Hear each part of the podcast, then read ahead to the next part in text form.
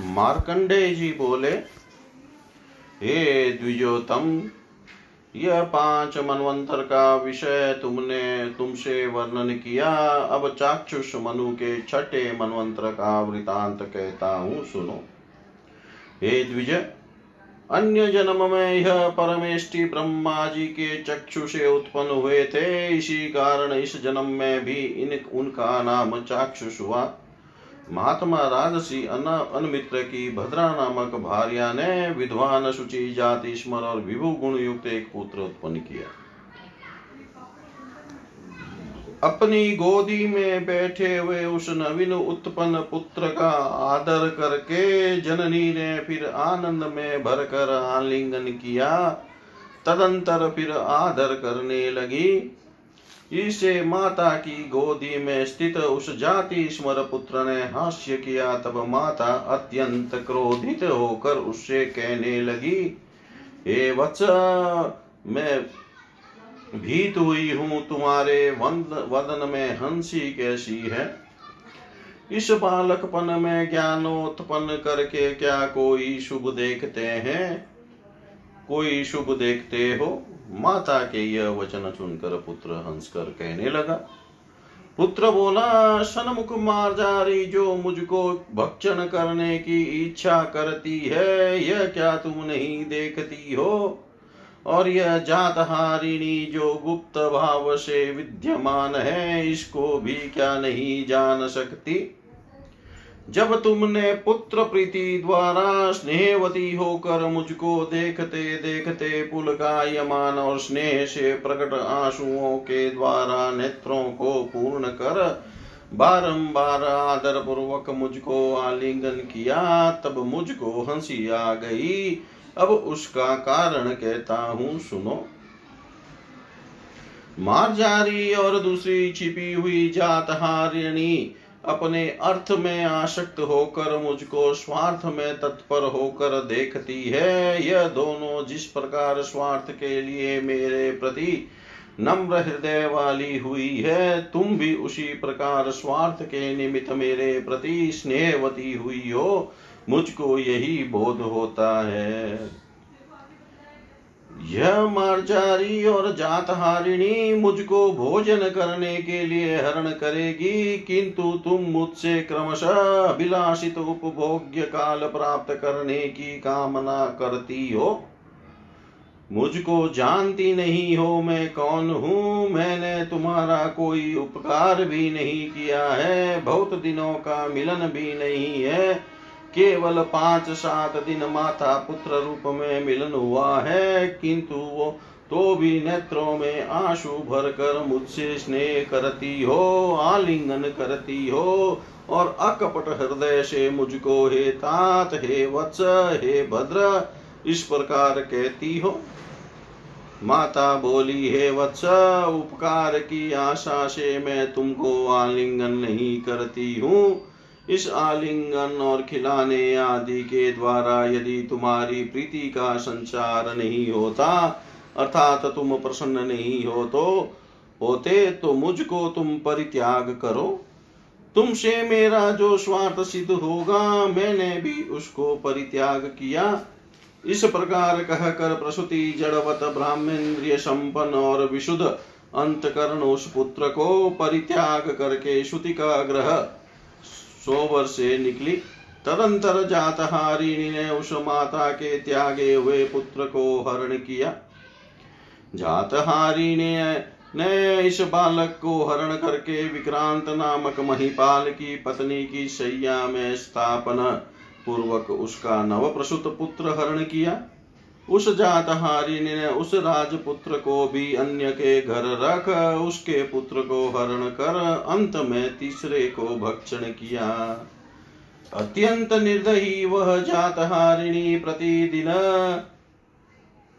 इस प्रकार नव प्रसुप्त बालक हरण पूर्वक प्रथम दो का परिवर्तन करके तीसरे को भक्षण करती थी। इसके पीछे उन महीपति विक्रांत ने क्षत्रियों के जो जो संस्कार है, उस परिवर्तित पुत्र के भी वह वह सब संस्कार किए। विक्रांत नरपति अत्यंत आनंदित हुए थे। इस कारण विद्यानुसार आनंद नाम से पुत्र का नामकरण किया। गुरु जी ने उस यज्ञोपवित किए कुमार से जननी के समीप जाकर प्रथम प्रणाम करने को कहा। आनंद गुरु जी का वचन सुनकर हंसता हुआ कहने लगा, आनंद बोला, मैं किस माता की वंदना करूँ? जननी को अथवा पालने वाली को प्रणाम करूँ? गुरु जी बोले, हे महाभाग्य जारुतात्मजा हे हेमिनी नामक विक्रांत राजा की प्रधान महिषी, क्या तुम्हारी जननी नहीं है? आनंद ने कहा, यह बोध नामक विप्र श्रेष्ठ के पुत्र विशाल ग्राम निवासी चैत्र की माता है। इनके गर्भ से यह चैत्र ही उत्पन्न हुआ था। मैंने अन्यत्र जन्म ग्रहण किया है। गुरु जी बोले, हे आनंद तुम कहाँ से आए हो? तुमने जिस चैत्र की बात कही, वह चैत्र कौन है? तुमने जहाँ, कहा जन्म लिया था और यहाँ कैसे आए? तथा यहाँ जो उत्पन्न हुआ था, वह कहाँ गया? तुम क्या कहते हो? यह तो महासंकट देखा जाता है। आनंद ने कहा, हे द्विज, मैंने अवनीपति अनमित्र नामक क्षत्रिय के घर, उनकी पत्नी गिरिभद्रा के गर्भ से जन्म ग्रहण किया है। और मुझको जातहारिणी हरण करके इस स्थान में रख गई है। और उस हेमिनी के पुत्र को हरण करके पुनर्वार दिव श्रेष्ठ बोध के घर ले जाकर उस द्विजोतम बोध की संतान को भक्षण कर गई थी। हे सुत वह बालक विशाल ग्राम में द्विज के संस्कार से संस्कृत हुआ है और आपके द्वारा मैं यहाँ संस्कृत संस्कृत हुआ हूँ। हे महाभाग, आप मेरे गुरु हैं, आपकी आज्ञा मुझको सम्यक प्रकार पालनीय है। हे गुरु, मैं किस जननी को प्रणाम करूँ? गुरु जी बोले, हे वत्स, अत्यंत विषम महासंकट उपस्थित हुआ है।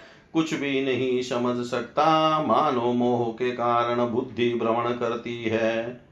आनंद ने कहा, हे विप्रसे इस प्रकार व्यवस्था वाले इस जगत में मोह का विराम क्या है? अतएव कौन किसका पुत्र है? और जब प्राणी जन्म से लेकर प्राणियों के संग विविध संबंध को प्राप्त होते हैं, तब कोई किसी का बांधव नहीं है।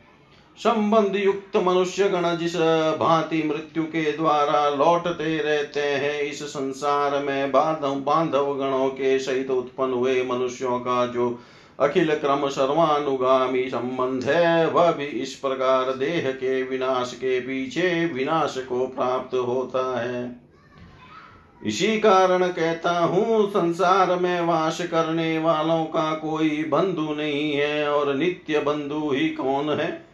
अतः अतएव किस निमित्त अपनी बुद्धि भ्रांत होती है? मैं इस जन्म में दो पिता और दो माता को प्राप्त हुआ हूँ। अन्य देह धारण में जो ऐसा संबंध होगा तो फिर आश्चर्य ही क्या है? अब मैं तपस्या करूँगा। आप विशाल ग्राम में इस भूपति के पुत्र उस चैत्र की इस स्थान में ले आइए। मार्कंडे जी बोले, तदंतर राजा ने भार्या और बंधु गणों के सहित विस्मित हो उस पुत्र से मोह छोड़ उसको वन जाने की अनुमति दी। और जिस ब्राह्मण ने चित्र को पाला था, उस ब्राह्मण को सम्मानित कर अपने पुत्र को लाए। राजा ने उसको राज्य में अभिषिक्त किया। इधर वह आनंद मोक्ष विरोधी सब कर्मों को क्षय करने की इच्छा से बाल्य अवस्था से ही महावन में तपस्या करने लगा। जब आनंद इस प्रकार तपस्या करने में प्रवृत्त हुआ, तब देव प्रजापति ने उससे कहा, हे वत्स, किस निमित्त ऐसी तीव्र तपस्या करते हो, सो कहो। आनंद ने कहा, हे भगवान, जो सब कर्म मेरे संसार बंधन का हेतु स्वरूप है, उनके नाश करने की इच्छा से मैं आत्म शुद्धि के लिए तपस्या करता हूँ। ब्रह्मा जी बोले, क्षीणाधिकार मनुष्य गण मुक्ति के योग्य होते हैं, वह कर्मवान नहीं होते तो तुम सत्वाधिकारी प्राणियों के ऊपर आधिपत्यशाली होकर किस प्रकार मुक्ति को प्राप्त होंगे? तुम छठे मनु होगे, अब जाओ वैसा ही कार्य करो तो मुक्त होगे।